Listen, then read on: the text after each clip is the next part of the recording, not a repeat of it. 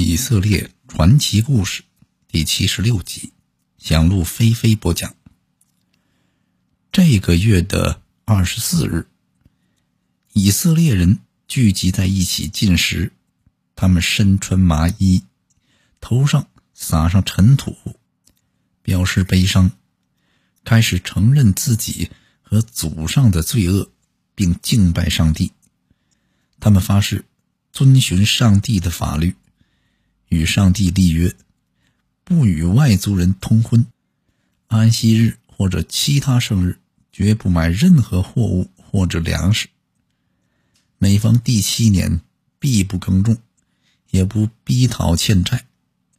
以色列还自己规定，每人每年捐一定的银子给圣殿，帮助支付圣殿的费用，供应圣殿所需的祭供物品。每年把最先收成的五谷和最先成熟的水果带到圣殿来献祭。每人要把投胎的儿子带到祭司那里献给上帝，还要把头生小牛、小绵羊和小山羊献给上帝等等。在这期间，尼西米进行了一系列的管理和改革。他发现，管理圣殿库房的祭司。以利亚时，因私情向多比亚提供圣殿存放的物品，还有房间作为他们的私用，气愤的把多比亚所有的东西都扔了出去，并下令洁净圣殿房间，把圣殿器具和素祭香料重新放回。他听说，因为没有足够的食物维持生活，圣殿歌手和其他立位人。已离开耶路撒冷回乡下去了，使得圣殿冷落荒凉。于是他斥责所有官员，把利未人召回圣殿，让他们重新工作。以色列人重新把五谷、新酒、橄榄油等十一捐送到圣殿的库房后，他指派一些值得信任的人看管库房。让他们诚实的分配物品给自己的兄弟。他看见有的以色列人在安息日榨葡萄汁，还把五谷、酒、葡萄、无花果等驮上驴背，运到耶路撒冷去。他就警告他们，不可在安息日做买卖，并下令，每逢安息日的开始，黄昏一到，城门就要关起来，直到安息日过了才能开。他吩咐利未人先要洁净自己，然后去看守城门，使人民确认安息日为圣日。他发现许多犹太人娶了雅什突、雅门、摩押的女子，就责备他们，诅咒他们，打他们，拔他们的头发，叫他们奉上帝的名发誓，不许他们跟外族人通婚。耶和耶大是大祭司以利亚什的儿子。他有一个儿子，娶了和伦人参巴拉的女儿，于是他让耶和耶大的儿子离开了耶路撒冷。他洁净了以色列人民，使他们离开一切外族的东西。他为祭司和立位制定规矩，使每一个人都知道自己的职责，并且安排好要人民。按期把祭献用的柴火以及出熟的五谷和水果带来。尼西米就任犹大省的二十年期间，他和他的兄弟们没有吃省长的俸禄，没有置买田地。他的仆人也跟百姓一起做工。他知道百姓负担很重，体谅他们的疾苦，因而犹大省。百废俱兴蒸蒸日上。以斯帖记，雅哈随鲁在舒山城登基后，成了波斯和马代王，统治着印度，直到古时一百二十七个省。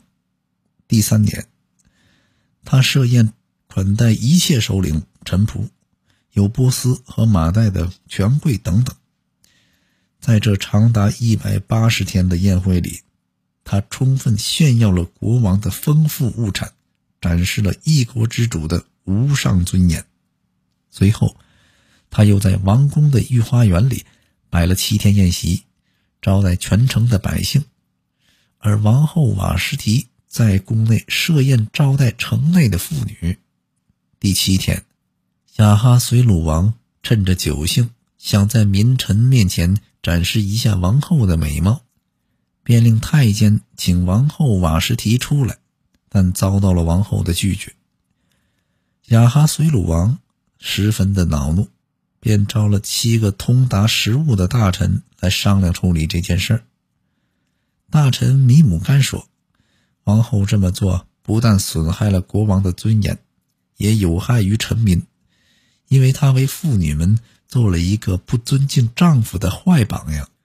他建议国王废掉王后瓦什提，另立更好的女子为王后，并把此例写进波斯和马代的法律中，永不更改，使所有的妇女都知道，无论丈夫贵贱。”都必须尊敬他。国王和众臣都认为米姆干说的有道理，便照他的话去做了。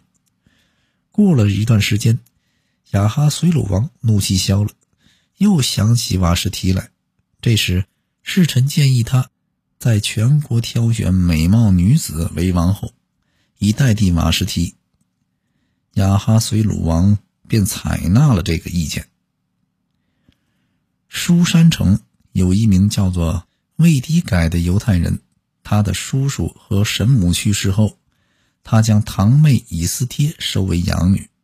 在国王选美的过程中，美貌出众、惹人喜爱的以斯帖被国王看中，最终立她为王后。以斯帖记住了魏迪改的话，始终没有在国王面前透露自己的家族和身世。因为以斯帖的关系，魏迪改在朝中也得到了一个官职。有一次，他得知两个守门人的太监想谋杀国王，于是他向王后以斯帖报告。国王查实后，将这两个太监吊死，并吩咐将魏迪改的功绩载入史册。不久，亚哈随鲁王提拔哈曼为宰相。哈曼是以色列的仇敌亚玛利人。国王吩咐一切臣仆都要向哈曼跪拜，但只有魏迪改不向他跪拜。有人问他为何不服从王命，他私下对那个人说：“他是犹太人，不能向亚玛力人低头。”这话传到哈曼的耳中之后，他下定决心要灭绝国内所有的犹太人。于是他对亚哈随鲁王说：“有一个民族。”散居在全国各地，他们的律例与其他民族的律例不同，不遵守国王的律例，让他们活着是与国王无异，因此要求国王下令灭绝他们。哈曼还表示，如果国王同意他的意见，他保证捐三十四万公斤银子给国库。国王终于听信了他的谗言，从自己手上摘下权戒。交给哈曼，由他全权处理这件事。通过抽签，哈曼定下在十二月十三日消灭犹太人的计划，于是向全国下达命令，在这一天将全国所有的犹太人斩尽杀绝，并没收他们所有的财产。一时间，全国的犹太人都慌作一团，许多人都进食、哭泣、哀嚎。穿着麻衣躺在尘土当中。以斯帖知道之后，就送衣服给魏迪改，魏迪改却不接受，他要向国王请求解救自己的本族人。这时，以斯帖已有一个月没有蒙国王召见。宫中规定，如果没有蒙召便擅入内院见国王的，无论男女，必致死罪，除非国王向他伸出金杖。才得以豁免。以斯帖要魏迪改召集城内犹太人，为他进食祈祷三天，决定冒死去见国王。第三天，以斯帖穿上朝服，进了王宫内院，对殿站立。国王见王后突来相见，知道必有缘故，于是就施恩于他，向他伸了手中的金杖。国王向以斯帖问为何事而来，便表示只要是半壁江山，也一定给他。以斯帖要求国王带着哈曼一道出席他的宴会。于是国王带着哈曼来赴以斯帖设的宴席。宴席上，国王又问以斯帖想要什么。以斯帖说：“等国王第二天带哈曼来赴宴席的时候再说。”哈曼兴冲冲地从王宫里出来以后，又遇到魏迪改。魏迪改不但不向他跪拜，而且还动不动地坐着。哈曼不由得怒火中烧。回到家后，对妻子和朋友说：“连王后请国王都只带我一个人，那个犹太人这么蔑视我，即使这样的荣耀也显得黯然无光。”众人建议他建造一座五丈高的绞架，明早请国王将魏迪改绞死。哈曼认为这个主意不错，于是叫人连夜建造绞架。这一天夜里，国王睡不着，心血来潮，就吩咐人取来历史书，念给他听。当读到魏迪改救王的一节时，国王问侍臣：“魏迪改救了我的命，我赐他过什么尊荣和爵位没有？”侍臣说什么也没有。这时，正好哈曼进宫，想请求国王处死魏迪改。国王问哈曼：“应该如何对待我所宠爱的和尊重的人呢？”哈曼心想：“国王所宠爱和尊重的不就是我，还有谁呢？”于是他回答说：“对您所宠爱和尊重的人，应当让他穿上国王常穿的朝服，骑上带冠的御马。”让一个最尊贵的大臣带着他走遍全城，并不断向人们宣告：国王所宠爱和尊重的人就应该是这样。于是，国王就令哈曼去对魏迪改这么做。游完街后，哈曼垂头丧气地回到家里。这时，太监来催哈曼去陪国王赴以斯帖的宴席。亚哈随鲁带着哈曼又来赴以斯帖的宴席了。宴席上，他又一次问道：“王后啊，你想要什么呀？我都会给你，就是半壁江山，我也给。”伊斯帖这时回答说：“我所愿的，是愿王将我的性命赐予我；我所求的，是求王将我的本族赐给我，因为我和我的本族被卖了，就要被斩尽杀绝。”假如我们只是被卖为奴隶，我也闭口不言，绝不来麻烦你。但是，我们面临着却是要被灭绝的灾祸。亚哈随鲁王问：“这个坏主意是谁出的？这个人在哪儿？”以斯帖说：“这个坏家伙就是哈曼。”雅哈随鲁听后大怒，起身离开宴席，往御花园走去。哈曼一看情况不妙，立即站起身求王后饶命。这时，雅哈随鲁从御花园返回，正好见哈曼伏在以斯帖的榻上。雅哈随鲁大怒道：“你竟敢在宫内当着我的面侮辱皇后！”话音未落，侍卫便上前将哈曼拿下。这时，太监哈布拿上前对国王说：“哈曼为那个救王有功的魏迪改。”做了一个五丈高的脚架，现在正竖在他家里。国王余怒未息地说：“那就让他自己享用吧。”哈曼被绞死后，亚哈随鲁又把哈曼的家产赐给了以斯帖。这时，以斯帖将自己与魏迪改的关系告诉国王，亚哈随鲁这才知道，曾经救过自己性命的魏迪改竟是自己的岳父。于是。立即传他进宫，把从哈曼那里索回的戒玺交给了他。以斯帖还让魏迪改负责管理哈曼的家产。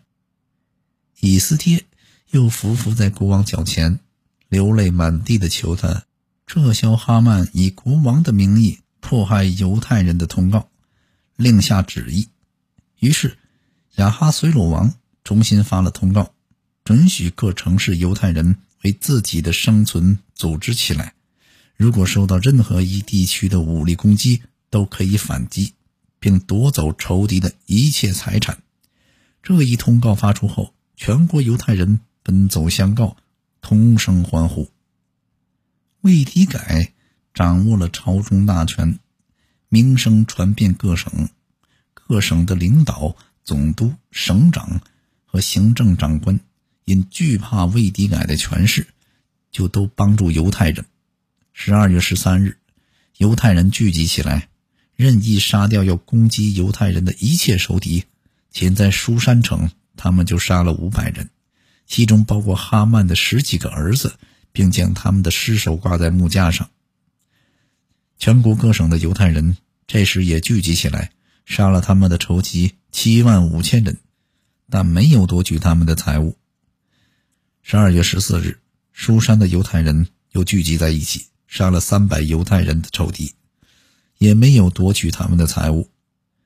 魏迪改记录此事，并写信给全国各省的犹太人，宣布每年十二月十四日和十五日两天定为吉日，以纪念犹太人杀掉仇敌，转危为安。